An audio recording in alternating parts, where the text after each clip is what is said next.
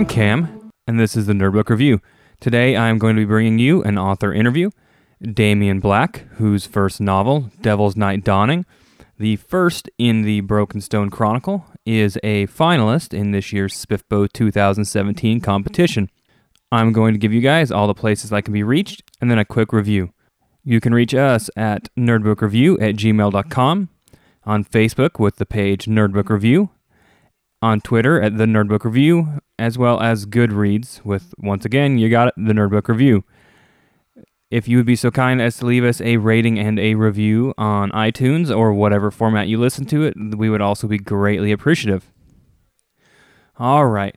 So, I need to give a disclaimer with this book, um, as you are no doubt tired of hearing by now, because I somehow seem to manage to find a way to intersperse this all the time. Um, I have degrees in history and religious studies, where my focus was the um, was actually not like the theology side of things as much as the interactions between the three monotheistic religions um, from about the 8th to the 10th centuries. As such, I do not think that if I had gone to Damien Black and said, write a novel that more caters to my interests and tastes, he could have written a novel much better than this one. So, I clearly loved the book. Um, my voice might not sound like it at the moment, but I do have a cold, so I'm not feeling great. But yeah, I absolutely enjoyed this book. And so, as a result, I'm going to maybe talk a little bit more about what um, some people might not have liked about the book. Uh, sorry, Damien. I feel like that is just something that I should probably do just so that I'm not coming across sounding as too much of an apostle of how much I enjoyed reading this novel. So, on to the review. This book is fairly long at 650 pages. It is a standard high fantasy, although there isn't a ton of magic, so more of a medium level here. Um, it doesn't affect most people on a day to day basis, but once it finally does affect people, then it will really affect them. Uh, the world is very big and can be hard to remember where things are. I kind of imagined it as Europe to help me out here. So we have a continent, and the way that I kind of imagined it is, is in the northwest of the continent, is a group that is basically like the the British and the Scottish. Uh, to the north, we have islands that are basically the Vikings. Um, there's a big mountain range that separates the world in half. On that eastern side of that mountain range, you have basically what reminded me an awful lot of Holy Roman Empire of medieval Europe. If you go south, there's some, some kind of like more of like a feuding area where you're going to have a civil war and a lot of issues for the general populace. Then you get into some of the like the free cities that'll be kind of farther to the southeast that we don't deal with a whole lot in this novel. And then a part that we don't deal with at all here, but we will, I'm told, eventually, um, that I kind of imagine as the Middle East. That brings us into there's a lot of places the way that I described it, and a lot of um, areas that can trip you up trying to remember. But what I kind of just thought of was is that um, in some ways of just imagine the world with their real world counterparts of, of how they would act and and look. And I do think that uh, that was something that made it easy for me. Maybe something you don't like to have to do, but it's not something that ever bothers me in any series. Uh, then the other big thing is that the religion is basically Christianity. No ifs and or buts about it. It's called the or they they follow the Redeemer, he died on the wheel instead of the cross, but otherwise, you know, we're all, I mean, we really are dealing with Christianity just in a different name. That's something that might bother some people. Um, as I said before, it's right up in my wheelhouse. Um, I thought he did a really good job of really recreating the way that um, Christianity would have been in about the 8th to 10th century. Monasteries, in some ways, would have been the, the pillars of communities and the, the place that held wider areas together and monastic, monastic life does play a big part in this novel. One thing that is important to remember, like in our history from about the 8th to 10th century, is that there was not a whole lot of really good central government. You had a lot of individual warlords who managed to carve out their own territories, and you basically held as much territory as your small army, sometimes only a few hundred people, was able to to control and stop uh, someone else from taking. So monastic life really did play a huge role in the world during that time period, just as it's going to play in this fictional world. that's something that historically is very accurate while, you know, being a fantasy itself. We're going to be dealing with a group of monks called the Argolian monks. They're a group that basically deals with exorcism, which kind of gets into some of the, the more fantastical sides of the book. The magic is is broken down into left-handed and right-handed magic, as historically it would have been. Uh, left-handed magic is bad, and the more powerful magic that is used that way kind of tears a rent in reality, and different levels of demons can come through. There are some that can invade people's bodies, and the Argolian monks are going to work to exorcise people. Uh, they'll also try to, to drive demons away and, and send them back across the rent. The more powerful the magic, the bigger the rent, and also the more powerful the demon that can come through. So we're going to be dealing with different levels or tiers of demons as a result. So this book's basically going to be broken down into both the spiritual and the secular. So there's going to be two major things that are going to be going on. The first is the issue of the magic, and so the Argolian monks are going to play a large role. Uh, we will have a young monk who is in training, who's going to kind of get caught up in the spiritual side of things, which obviously will be intertwined with what's happening in the politics as well. So on the political side, I really thought this was a strength as well that you're going to have that code of chivalry and you're going to have a squire who we're going to deal with who is supposed to be uh, striving for the ideals of chivalry. But especially during this time period, you basically just had people with big thugs with swords. And so they took what they wanted. And I think that in a way that even though our young squire is going to be trying to pursue the chivalrous ideals, you're going to see him drinking and womanizing and fighting basically how it really was. So I kind of enjoyed that. And he his thread will tie in the the political issue that will tie in with the young monk. One other thing that I do think that I need to add here is that uh, Damien does continue to add point of view characters for uh, quite a ways through the novel. That was kind of one thing maybe that I, I didn't enjoy as much. I wish that more of them, even if they were going to to play minor roles in this one, had come in a little bit earlier than some of them do. But aside from that, I really enjoyed things. I think that does a pretty good job of giving you the big, big synopsis of it. We have a long interview coming up. But once again, as I said, I absolutely loved this novel. It was right up my wheelhouse. So uh, I hope that you guys all enjoy it. And Damien's going to talk about the fact that this book isn't for everyone. It is long and intense. And if that's not your cup of tea, then I am fully understanding. All right, let's get to it. The Nerdbook Review is happy to welcome Damien Black, author of Devil's Night Dawning, a current SPFBO 2017 finalist, along with its sequel, Warlock's Sun Rising. Previously, he published An Urban Pentagram, a collection of five short horror stories. How are you today? I'm good, thanks, Cameron. Um, yeah, welcoming in in the new year. Um, just recovered from the obligatory bout of winter flu, um, and I'm ready to go. Thank you. awesome. Well, thank you so much for uh, doing this interview with me today. Uh, I read your uh, your book. Um, we're going on a, a, few weeks ago now, but I still remember it pretty well, and I really enjoyed it. Can you tell us a little bit about yourself?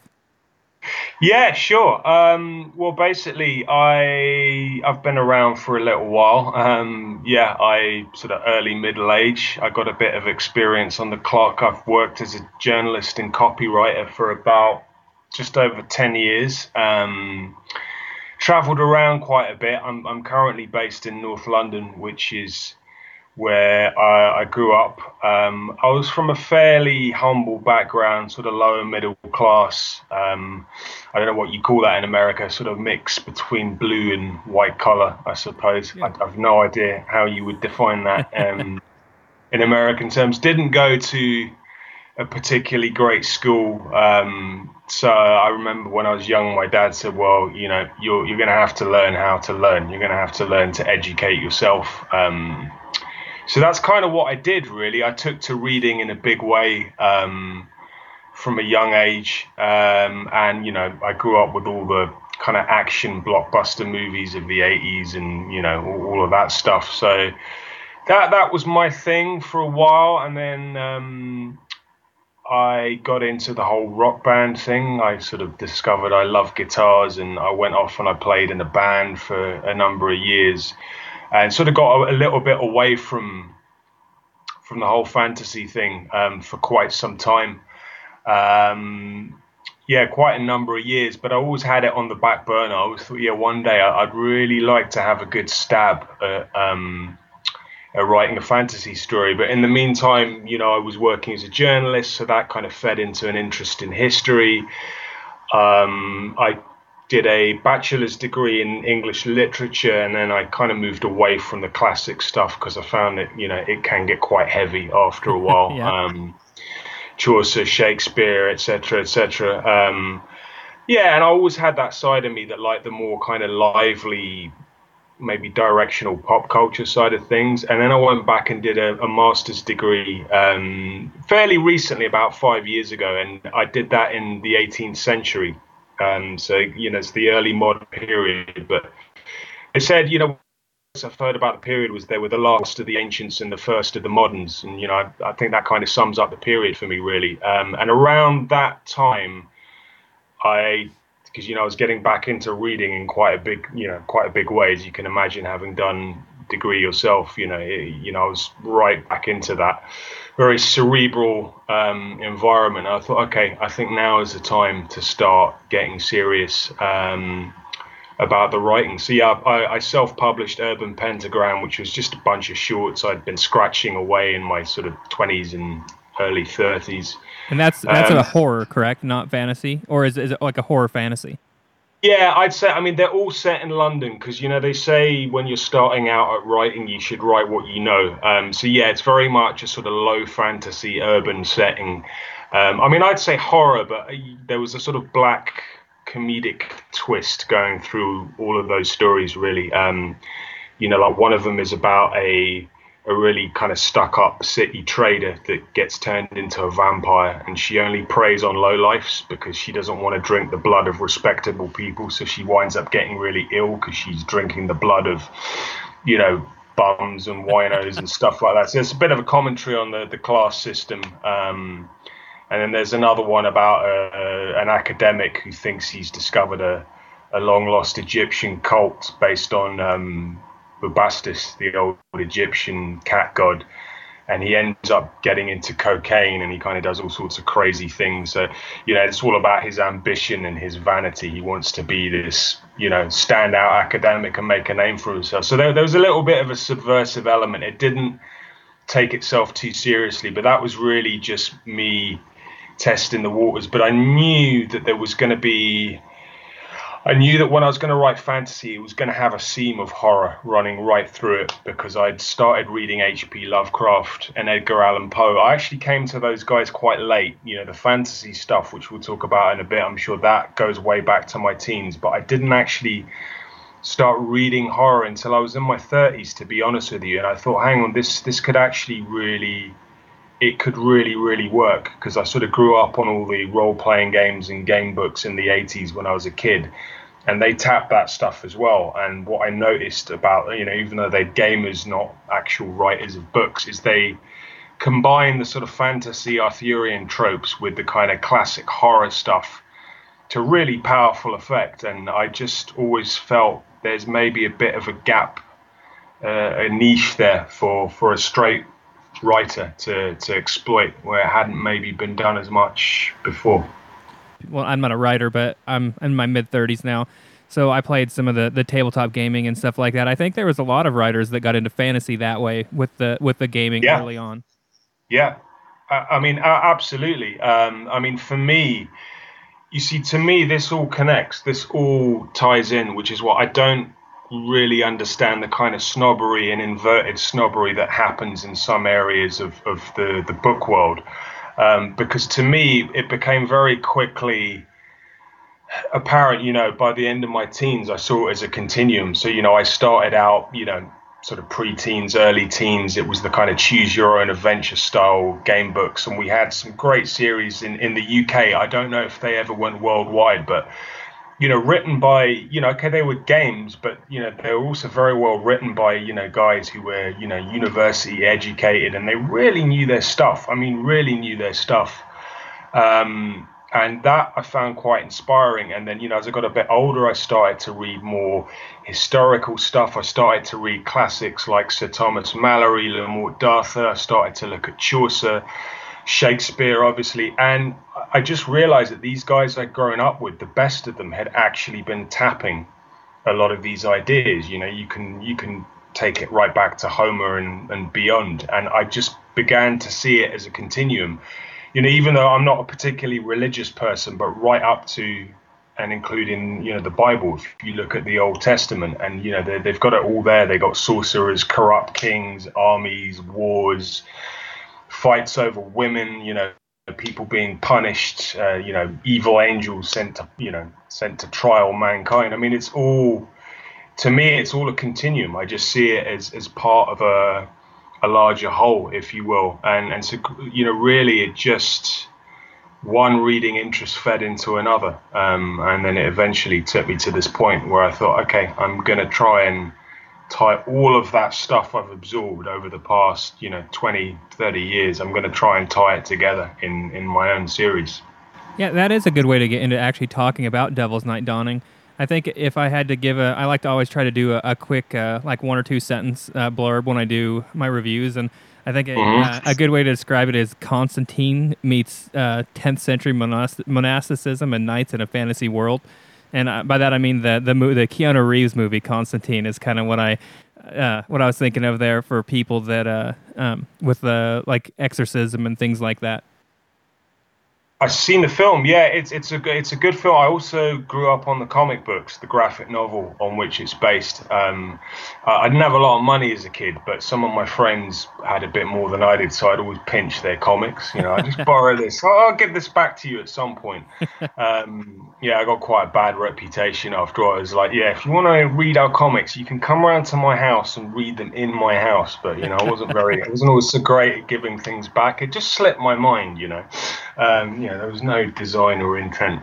Um, yeah, but basically, I yeah, Constantine. You know, he's the very charming, cheeky, chappy South Londoner who's you know also got you know a bit of a thing fighting demon kind. Yeah, absolutely. Um, I mean, in terms of, of the century, that that's interesting because I would say certainly with regards to the Viking Age, yeah, you'd be spot on, 8th to 10th century. I think this is why I chose not to become a historical novelist as well, because what I love about fantasy is you can go as far as you want with the historicity. You know, you can you can you can take as much of it as you want.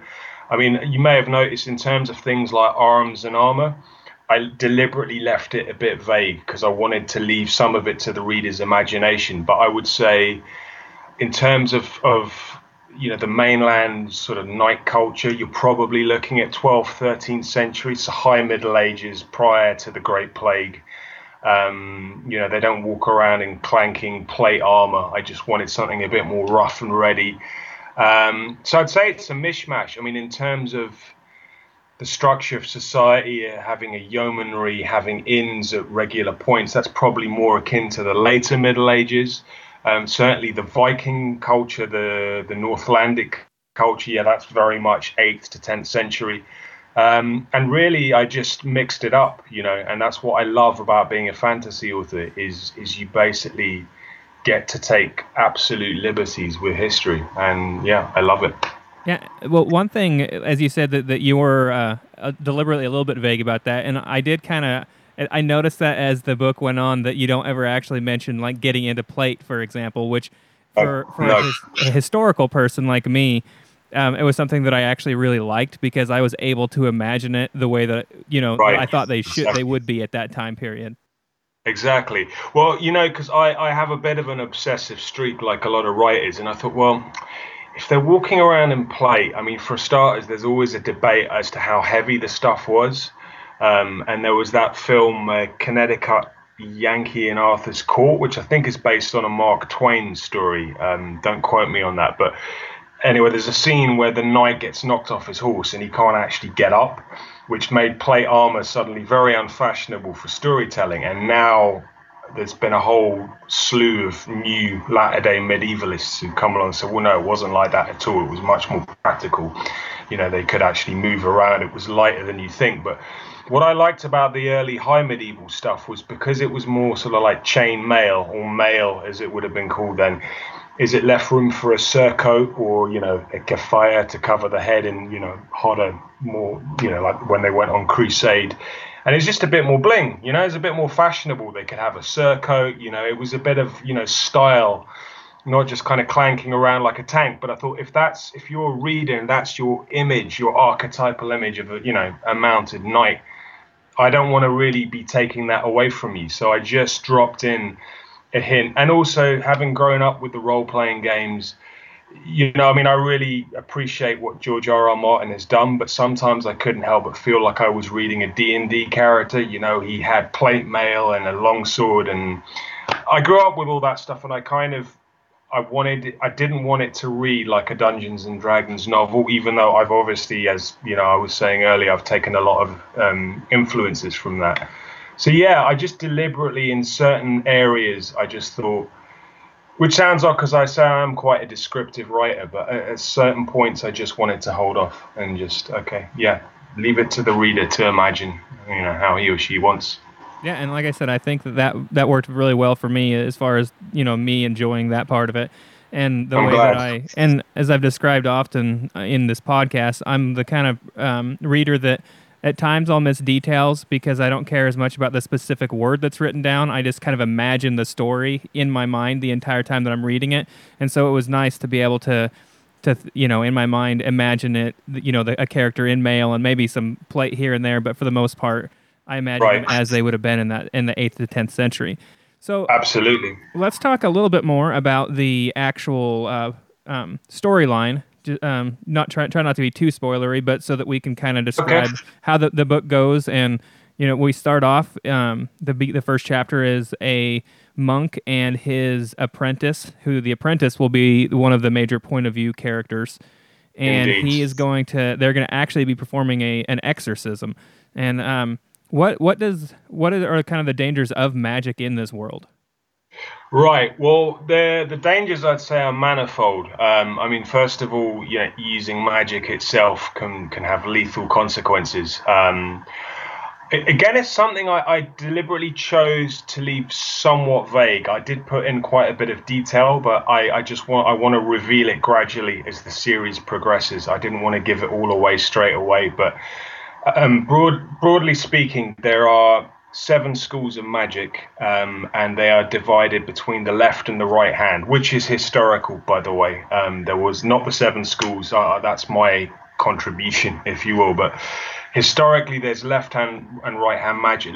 The left hand historically tended to deal more with what they call blood magic or black magic. The right hand was seen more as, as more benign. So, left hand magic would be demonology and necromancy. So, anything to do with raising the spirits of the dead or channeling those or conjuring demons. Um, or, or tapping into any of that kind of darker side stuff would be left hand magic. Right hand magic would be, it, it's not necessarily benign, but it depends on how you use it, I suppose. But the dangers are, are that there's a rent between worlds, which I've called the other side. So you basically have the, the natural kingdom, which has been laid down according to certain rules, you know, ordained by, depending on what you believe, either your monotheistic god or the gods.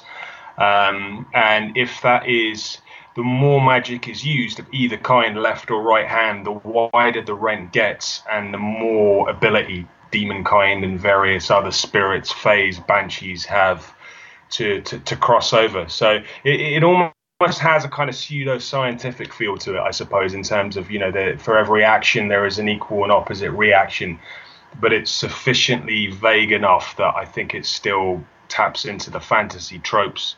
Um, I heard a radio show recently that suggested that when Newton published Principia Mathematica in the 17th century, actually a lot of the ideas he was talking about, like gravity, people who were into natural magic were already aware of those. The difference is Newton was the first to explain it using mathematics. So um, I actually heard that after I designed my magic system, but I often feel there's a there's something universal that all of us authors are tapping into. Um, I, I'm sure I'm by no means alone in, in having this kind of a, a magic system, but but that's that's pretty much the one where I went with. So yeah, using magic has consequences both directly and indirectly, if you will.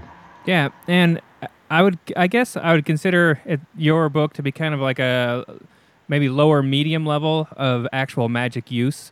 Um, the Yeah. average day to day person's not going to be using magic, and usually when you're affected, it's because a powerful wizard or sorcerer has used the magic, and that, that those consequences affected you.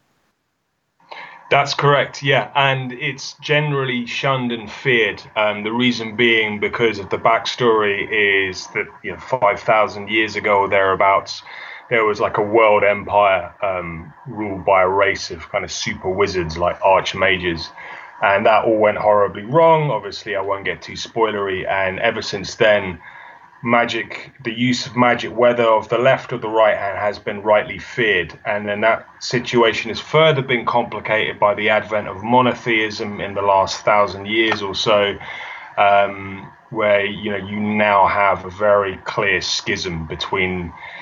And here's where it gets maybe a little tricky, where you have people like the Argolian monks who claim to channel the power of you know Godhead directly using miracles, but then again I've left that vague because you could argue well that's magic because it has a kind of supernatural effect. So I just wanted to play with these ideas because you know I noticed throughout history again you know one man's miracle is a miracle worker is another man's witch. You know saints are canonized and venerated witches were burned at the stake. And you know there, there was always this blurring of the line. You know human beings are seldom rational in my, in my experience we don't always get things right um, or even know what right is and so i wanted to play with that as much as i could by throwing lots of perhaps seemingly conflicting ideas into the pot um, and just see where I went with it. And really, and it in the end, it does, I think, boil down to a character's point of view very much. So, in terms of what you decide is good or bad, or black magic or white magic, or a miracle or a spell. Um, and yeah, I just wanted to play with that human perception as much as I possibly could. Yeah, well, and the um, this is my my other degree is in religious studies, and Ah. and what I actually focused on was the um, the interaction between the different monotheistic religions, and so I think that having like studied a little bit of that that um, early monasticism in Christianity, they, there actually was a surprising amount of that. Um, you know the of of disagreement and i think that we have hit a point where we're far enough past like the reformation and those kind of things that we don't see that as much anymore with christianity it's a pretty settled religion but you know in the 8th to 10th century there was a lot of interaction between pagans and even i mean christians killed each other Absolutely. more often than than they were killing pagans at that point for their Absolutely. This were- is correct. I mean, they considered them a bigger danger because their heretical beliefs, you know, could have led everyone astray. Yeah, no, I mean, th- th- this is it, and this ties back exactly, you know, just so i- is, you know, this the, the points of view change so much, and you know, I often see that looking back through history, it is like looking through a glass darkly. I mean, you know, yeah, there's a biblical quote, but there you go.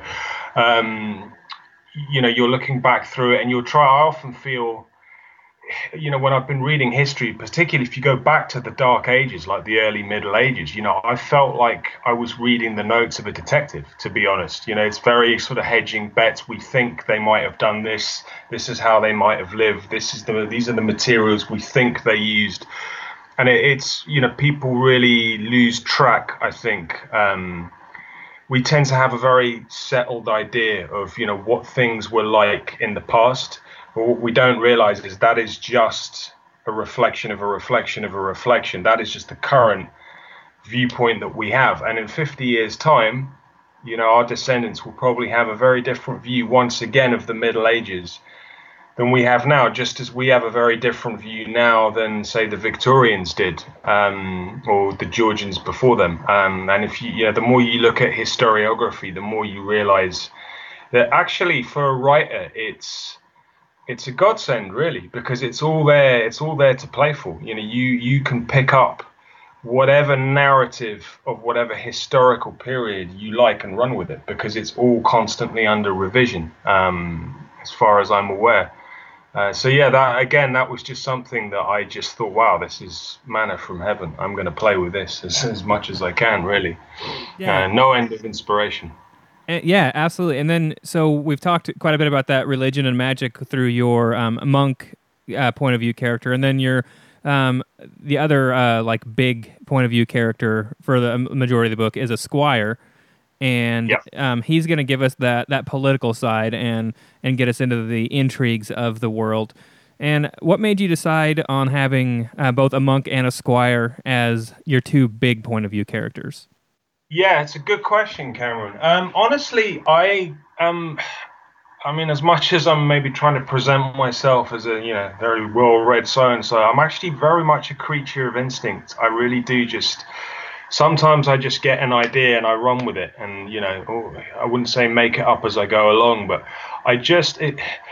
The ideas came to me. I think I liked Umberto Eco's Name of the Rose a lot. I and I enjoyed the film with Sean Connery and um, oh, who was it that played Adso? It was um, no, it's gone. I can't remember him. Christian. Slater. Uh, great film, great book, um, and I just liked it. I, I, I liked the fact that you had these monks trying to play detective and work out a murder, and I, you know, I'd up with Conan Doyle on the Sherlock Holmes stories, so you know, I, I tapped into all of that. So I thought, okay, I'll get a monk. I'll, so I'll make him a pacifist. That's very unfantasy because usually the protagonist is quite violent, especially these days. I'll make him obviously devout, pretty religious. Again, that's very against the zeitgeist because usually it, you know, the undercurrent is very, very much, you know, an almost cynical disregard of religion and faith. Um, and rather than being a wizard, I'll make him belong to an order that is dedicated to tracking down wizards that views them with absolute distrust, if not outright abhorrence. Um, so that was the idea for the the monk characters. I thought that was I felt that hadn't been done.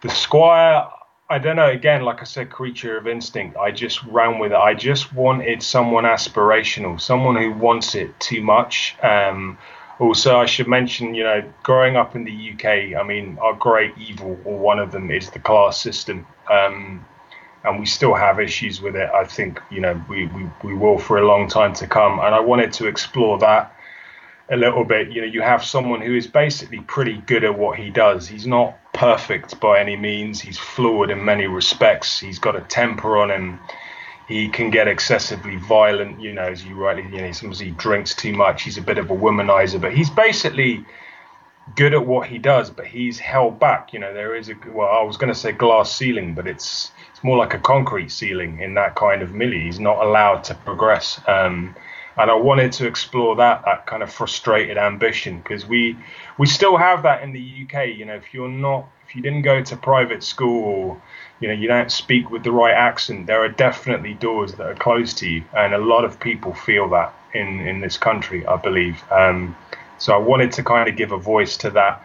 Um, also, it's just nice to have a character with a fixed ambition because with Adelko, it's much more. Um, it's much less clearly defined, you know, what he is, what he's going to become, where he's going. He's much more unassuming, whereas Vascarin is someone he clearly knows what he wants, but how the hell does he get there? And I just thought that would be a good character arc to, to follow. Yeah, well, and I I liked how he he basically was how a knight really was throughout history. I mean, they had a Yeah. sword and they were powerful Yeah. and violent and Yeah. um, I mean, he's he's he's going to talk about that code of chivalry, but he's also going to sleep with anyone he can, and he's Yeah. going to get into brawls and get drunk. Absolutely. And as long as the you know, as long as he kills another uh, squire honorably, it Yes. doesn't matter what the you know what the reason is. So. I feel like they uh, that, that was a really good example of how um, life probably would have been like you know if you especially if you're just the average person dealing with um, with uh, mounted uh, soldiers, you know, uh, the average person's not going to fare well in this book. No, no. I mean, this is it. Uh, you know, there, there will be real class barriers. Um, uh, and the thing with Vasquez is really, um, I, I just felt that there, there is just that burning desire in, in him to better himself, but he's, you know, he constantly trips himself up. Um, but, but also in terms of, of how knights really behave. I mean, I, I saw a documentary not too long ago actually, and it was a good quote the professor, he was from the States, he said, um, actually, you know, your average 11th century knight, I think it's before they developed the peace of God and the law of God, which gave rise to the code of chivalry. He said, you know, back then, you know, your average knight had more in common with, um, what is it, the the Godfather or one of the Sopranos than Lancelot. You know, they were basically hired muscle. You know, these guys were pretty aggressive. And then I, I thought it through, and I thought, yeah, Vasquez, he'd probably be you know, if he was in a modern environment, he'd probably be like someone out of the wire, you know, standing on a corner, you know, trying to work his way up as a drug dealer and, you know, taking out anyone that got in his way. Because um, there, there is that element of ruthlessness to it. Because um, this is what these people did, you know, they, they were hired killers. You know, okay, some of them had titles and land, but there was an exchange of goods for service. And that service was to go out and and to kill the enemy. Um, I was also aware that when in having Sir Torgen, who is my perfect gentle knight, to paraphrase Chaucer, if I okay, if I was going to have a character like that who actually genuinely is trying to embody all the sort of the chivalrous knightly ideals that the Victorians celebrated and what have you. I'd better damn well make sure that he's not the norm because otherwise, you know, I'll get all the accusations. Oh, it's noble, bright. It's not, you know, it's not serious fantasy. It's a fairy tale.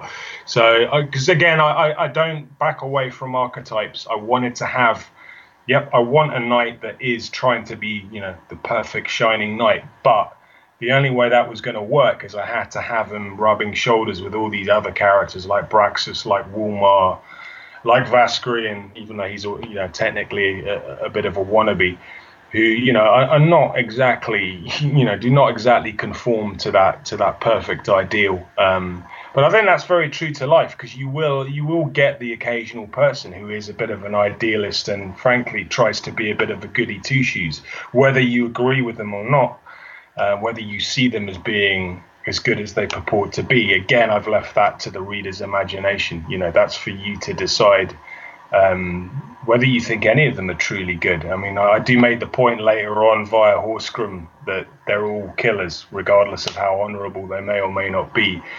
And Horskram himself has blood on his hands. So, you know, again, it was just very, in doing, in positing this quasi medieval universe, it was very difficult to get away from just how endemically violent it would have been. And I think maybe Adelko and obviously Adhelina and Hetty would be the only I would say truly innocent characters in the sense that they, you know, they haven't actually done anyone in. You know, everyone else was actually, you know, pretty much as far as I can remember, everyone else, all my other protagonists have killed someone at least once or twice in their life. So it's, you know, how many people do you know today who've actually committed murder or any other kind of killing? I mean, it's it's pretty shocking when you actually stop to reflect on it. Yeah, and it, that is one thing that no matter how people talk about how violent the world is today, it I mean, we are at our uh, the safest we've probably ever been just about in history in you know yeah. reality unless you're in a war zone. Yeah, this is it. Well, this is it exactly, and it's something that is constantly on my mind. You know, as I say, I used to work as a journalist and torture the cliche, but it's like a front. Was it? What did they say? A front seat in the making of history, and you know, it's like every day, it's like war, murder, famine, rape, and it's like you see the worst of humankind. And then you, you read the history and, you know, sort of in the Anglo Saxon period, East Anglia, which is quiet as, you know, cricket style quiet nowadays. It had a higher murder rate than I think New York in the 70s, you know, if you do it in proportion. So you're like, okay, yeah, medieval society was violent. You know, there was no organized police force um, it was very difficult to prove or disprove accusations leveled. Um, yeah, it was dangerous. It was extremely dangerous. And, you know, again, for me, the whole grimdark trend, like having grown up on the game books and the role playing games and, and, and reading history a bit later on, to me, this is nothing new. You know, I don't think grimdark starts with George R. R. Martin and why. To be honest, I have a bit of a problem with the term. I think it's a bit of a fad. I think any any author that is seriously going to plumb the sources of fantasy, whether that be history or mythology or religious scripture, you know, it's going to wind up being, you know, as they like to say on that forum, grim dark as anyway. I don't see how it can't be, to be perfectly honest with you. Um, once you start to read what life was really like, um, you know, it was anything but gentle. That's absolutely correct And but no, and I really do think your book does a, a really good job of just portraying how the world was for people, and you know you're going to have a lot of, um, you know, just collateral damage with um, as, as we have a civil war that's going to happen. You know, as kind of the main um, non-magic political uh, um, storyline. That's the word I was looking for. Um, and a lot yeah. of you know a lot of unfortunate villagers and peasants are going to be killed in the process, which is something that that just happened on a regular basis. Yeah, afraid so. Yeah, I mean certainly when you know when when they went to war because it wasn't just people getting chopped up with swords or axes, you know, wells would be poisoned, crops would be razed. You know, it was like total war in microcosm. Um, and you know, it, it got very. Uh, I mean, uh, what I noticed about the early modern period, like the 18th century, is war actually got a lot more codified. The casualties were very high, but generally they were mainly combatant casualties. And then Napoleon is the, the beginning of the return to total war, where it's like, no, soldiers will live off the land. You know, in other words, they will raise villages to the ground and deprive them of their, you know, their foodstuffs. Um, so it, we've kind of seen a return to that in the past couple of hundred years. Um, I mean, one thing I'd say about medieval warfare is obviously the casualties would have been on a smaller scale, but then that would have been because the population was correspondingly a lot smaller. But yeah, I should I should think it was very brutal, and that's one thing I think George R. R. Martin did do a very good job of. Although, like I said, I don't think he's you know he can be credited for inventing it, but he certainly you know, he brought that back into the spotlight um, by showing the, the, the brutalities, the realities of, of medieval style warfare. Um, but again, like I said, for me, growing up on history and the role playing games and, and all of that stuff, um, you know, that wasn't news to me at all. Um, it was, yeah, pretty self evident. I mean, as you know yourself from having studied history. Yeah. How, um, I know you have your second book out now, just came out. How many books mm-hmm. do you mm-hmm. plan on having in the series? Yeah, well, basically, there's going to be five books in the Broken Stone Chronicle, um, and that takes it. Okay, I have to be careful, no spoilers, but that takes it to a certain point where. Okay, I'm gonna I'm gonna choose my words carefully here, but where a certain aspect of the story is done, but there would be scope for a follow-up series um, with some of the characters from the first from the first series, um, continuing their adventures and continuing the saga of that world that I've created. Because um, bearing in mind, I spent several years designing the world before I ever started writing Devils. Um, I took the Tolkien approach in that respect, um, where I, I actually started designing a world with its fully interactive history and mythos. Um, so yeah, I, there there would be scope for that. I know there's precedents. Um, I mean, there's a guy called uh, David Hair. I, have only read the one of his books, um, but he had the Sunsurge and I think it's the Moontide Quartet. So they're two quartets back to back, but that can be read as standalones. Um, and I just read the first book of the second series and really loved it. Hopefully, I'll, I'll get to pick up on the first series at some point when I make time. Um, but I think David Eddings back in the day did that as well with the Malloreon and the Belgariad. So there's definitely precedent for it if there's an appetite. But obviously we're we're early days yet. Um, I'm still, to be honest, pretty much an unknown quantity. Um, so I'm going to see. I'm going to progress with this series first, see how it goes, um, and if there's an appetite for it, sure. You know, I'd love to continue. I really enjoy doing what I do. Yeah, and that is one thing. Actually, two things that you said there. The the first that you spent a lot of time beforehand setting up the world. It is a uh, it is a very well defined world, and you can tell that there's a lot of background and that it's it's very filled out. In fact, it's one thing I think that um, if I had even a, you know a criticism is that I had zero trouble um, understanding how the world was set up because of, of, my background. But it is a pretty in depth world if you don't have any sort of a history background. It is. Yeah. I mean, that is. That will be an ongoing issue. Um, I was aware of that as, as I was writing it. I mean, to be fair, I've been told that the second book has a much quicker pace to it than the first. Um, everyone from my beta readers through to people who've gone on to, to buy and read um, both books Um, yeah, I, you know, I armed and ahed over that. I, I really, um, really, I did. Um, I ummed and ahed over it a lot.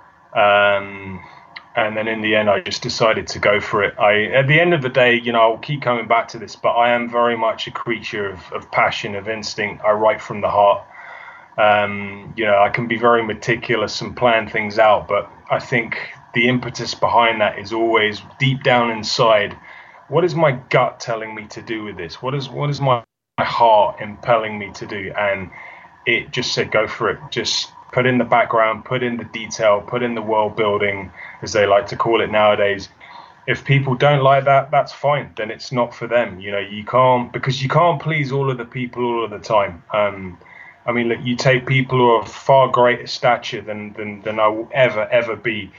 Let's take the Beatles for example. I mean, standout success. No one would dispute it. I guarantee you, there are people out there that cannot stand them, but it doesn't have to matter that much. You just need to find the right people, such as yourself, such as Kitty.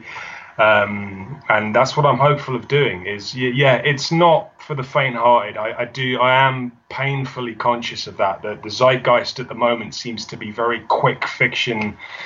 Um, none of your Robert Jordan epics, whom I haven't read, by the way. But um, that's that's actually know. what got me into uh, fantasy in the first place. Right. Well, I should check him out, shouldn't I? I, I really should. Um, but I will say this though is that that while you do have um, you know the very traditional high fantasy like journey and big um, you know background yeah. there's still a lot of action there's not going to be like huge periods of time where you're just where the, the the characters are just walking along the road where nothing happens that's that's correct. Yeah, I wanted to avoid like the whole Tom Bombadil syndrome in Lord of the Rings, which I love. I love Tolkien. I'm not going to try and be cool and directional. I love Lord of the Rings. I love the Silmarillion. But yeah, there took me a couple of attempts to to to actually read his stuff for that reason, and I was very conscious of that. I thought, okay, if there's going to be a lot of you know, tale telling, you know, in, in caves while they're hiding out from evil spirits and, you know, a lot of backstory and secret councils. I need to pepper this with, you know, plenty of action. And, and hopefully I've got the balance right. Um, I mean,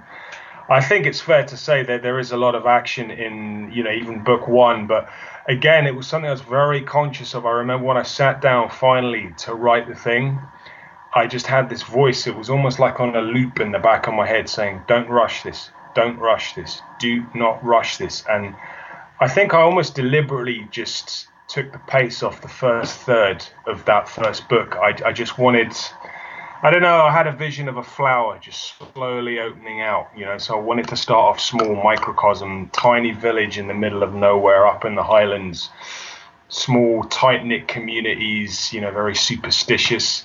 And I just gradually wanted to open out and gradually give the reader more. Um, and a friend of a friend who's who's become a bit of a fan of the series, he's on the second book now, and he says he really feels like he's hit the payoff now because it's the the pace has picked up um, a lot more. But you know, just one final thing I'd say apropos of all that is to me, it is like an album or a symphony. You know, you have some fast numbers, you have some slow numbers. You take it up a notch, you take it back down. You know, tension release, tension release. I'm not a huge fan of novel. I mean, no one would want to read a novel that's relentlessly slow, but I'm not a huge fan of novels that are relentlessly fast paced either, Cameron. I have to be honest with you. I think you, there's got to be a bit of give and take, you know, um, you know, just to take the reader through different experiences, and that that's what I've tried to do. But yeah, it it, it is pretty in some respects, it can be pretty heavyweight, I think, maybe for the uninitiated, but that's not for me to say at the end of the day.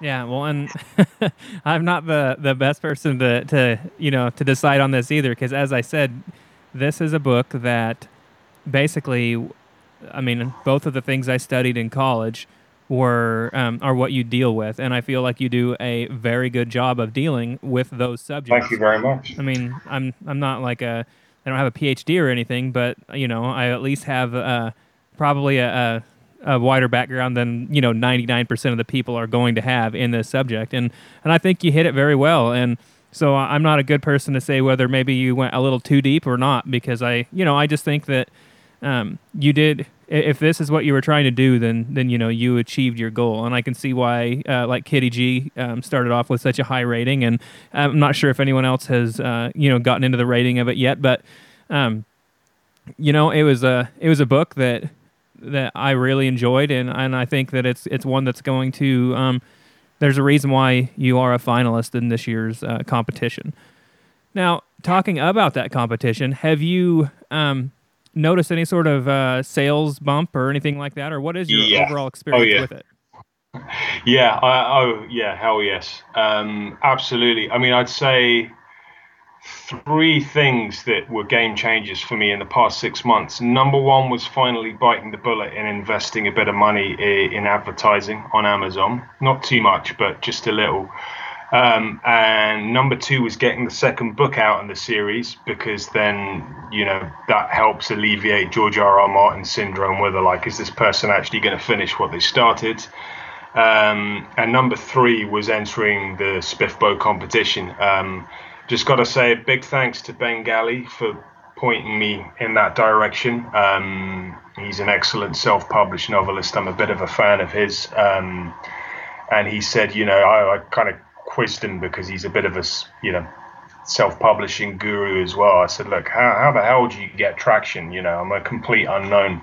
And he said, enter the enter the SPFBO when it comes up. It, it will, you know, if if you get deep into it, it will do you the power of good. So that's what I did. Um, and yeah, obviously a huge thanks to Kitty as well, um, and you as well, Cameron, for because every bit of publicity helps. Um, because I, I, know that my style of writing it is a bit take you know it is a bit of a take no prisoners style of writing so it has to find the right audience. Um, and I think entering this competition has really yeah it's massively helped. Um, you know I was lucky to sell five or ten copies a month at this time last year. You know now it's 10 20 times that. I mean I can't I don't know if that will sustain. I certainly hope it does um, but really, you could not make it up. I'm I'm just eternally massively grateful, and frankly, this is more success already than I'd really seriously anticipated. You know, I I saw this as a bit of a hobby horse, if I'm being really honest with you, which maybe does come across in the fact that it's so heavy on certain aspects that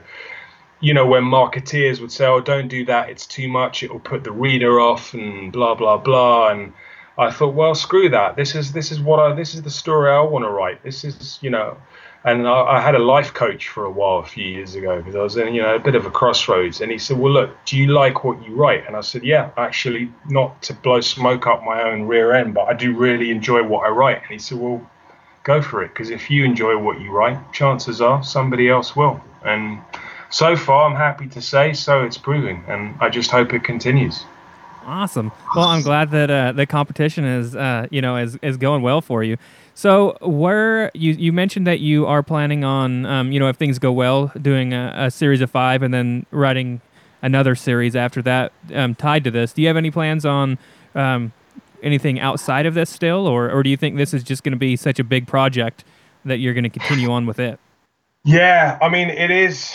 It is a pretty, you know, again, not to succumb to hubris, but it is a pretty massive undertaking. Um, I am a bit of a monomaniac, if the truth be told. I do find it quite difficult to, you know, when I played in a band, raw, I was in a band, and that was it. I practiced for hours a day, and you know, blah blah blah, and it, it just, you know, I definitely have an, an obsessive streak. Um, so much so that it's actually caused me problems in the past. You know, I, I, do have an, you know, I'm actually diagnosed as being an obsessive type.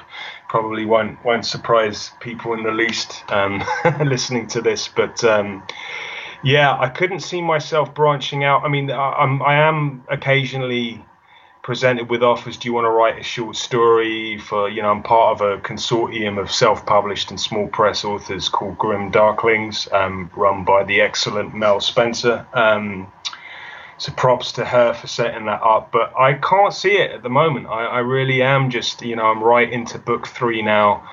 I'm about 40000 words down. There's many more of those to come and yeah, to be honest, I, I can't see myself diversifying in, in the immediate future. Um, but but you never know. Um, I kind of had an idea for an alternative history novels, but set in the future. Like, what if World War II had been a draw and you still had the Soviets and the Nazis and then the Western forces, and maybe set it in 2050? And but it's never really, I don't know, answers on a postcard. If you can do anything with that crazy idea, let me know, and maybe I'll, uh, I'll see what I can come up with. But no, for for now, it's full steam ahead with with the project in hand. I think. Awesome. Well, I look forward to reading uh, book two, which I know is already out, and um, then book three when it comes out. So, hey, thank you so very much for coming on the podcast today. Let's go ahead and My pleasure. everywhere that you can be reached um, out in one Yeah. place. Okay, so um, now let me see. Um, okay, so Twitter, my Twitter handle is at the Devil's Friar. Yeah, um, so on Facebook, that is just um, Damien Black, and, and I should come up on that. I've also got a website which is www.damienblackwords.com. Um, I don't know if you want to put this in the final cut, but it did get hijacked by a rather enterprising guerrilla porn site, but I think I got that cleared up. It's slightly, yeah, slightly annoying, yeah, because my mum saw it as well. She was like, you know, why, why is there a picture of a good-looking girl making love on this? I was like, well, it's probably more alluring than anything I'm going to come up with. But no, I think I'd better, I think I'd better sort it out, hadn't I? Because you know, as she put it so dryly, that's not your style at all, is it? Well, no, not really. Um, so anyway, hopefully that's been resolved. Um, yeah, you might want to edit this part of the interview. Um, and let me see. So we've done the website, we've done Twitter, Facebook. Uh, I feel like there's something glaring. Do you know? I'm not, to be honest with you, Cameron. I haven't been a great one for getting on other platforms like Wattpad and Reddit. Oh, I'm on Goodreads though. Goodreads, and that's where most of my reviews and ratings are clocking up. So Damien Black on Goodreads. Yeah, yeah, no, I, I think that should be. Yeah, I mean, uh, I, I think now actually quite gratifyingly, if you type in Damien Black into Google search engine, I'm actually the first person that comes up because there's quite a few of us out there. You'd think it's quite an unusual name, and it is my given name, by the way. I didn't. It's not a nom de plume or anything like that. Um, I'm so. yeah, I wasn't going to ask that, but uh, my wife did say uh, that I. She told me to ask you if you came by that name, it was, it was your given name, or if you paid the iron No, price for it. So no, no, I didn't pay the iron price for it. I'm afraid my parents paid the birth certificate price for it. It is actually my honest name, and my middle name is Lou, which is because I'm half French, and Lou is the French word for wolf. So you, you you couldn't make it up. I mean, one good story I got is I was working for a born again Christian years ago, and it was him and one other manager. And and the other manager he you know we were just making conversations like my first week on the job. And he said so what's your full name damien? Damien lou black. And we had to speak french as part of the job because it was working in the coach station so, so you know we needed a second language he said whatever you do don't tell tony when he's on shift that your full name is damien black wolf and i said why not so he takes his christianity and superstition very seriously so me being me it's one of the first things i told him and he started trying to tell me that you know basically I had devil worshippers in my family going back several generations, and he totally, I mean, he totally meant it. He was absolutely convinced. Like, no, Damien, I don't want to insult you. It's not your parents that were devil worshippers, probably not even your grandparents, but somewhere back in time. So how did they get to stay alive to name me? Can you explain that? I think he's the one who should be writing this stuff, not me. But um, you know, I'm in the wrong game. I can't top that. But anyway, no, it's a real name. It's it's it is a real name. Yeah, Awesome. Curiously. well, hey, thank you so very much for doing the interview today. I really had a good time, and um, yeah, me too. All right. Thanks, Cameron. Thanks very much.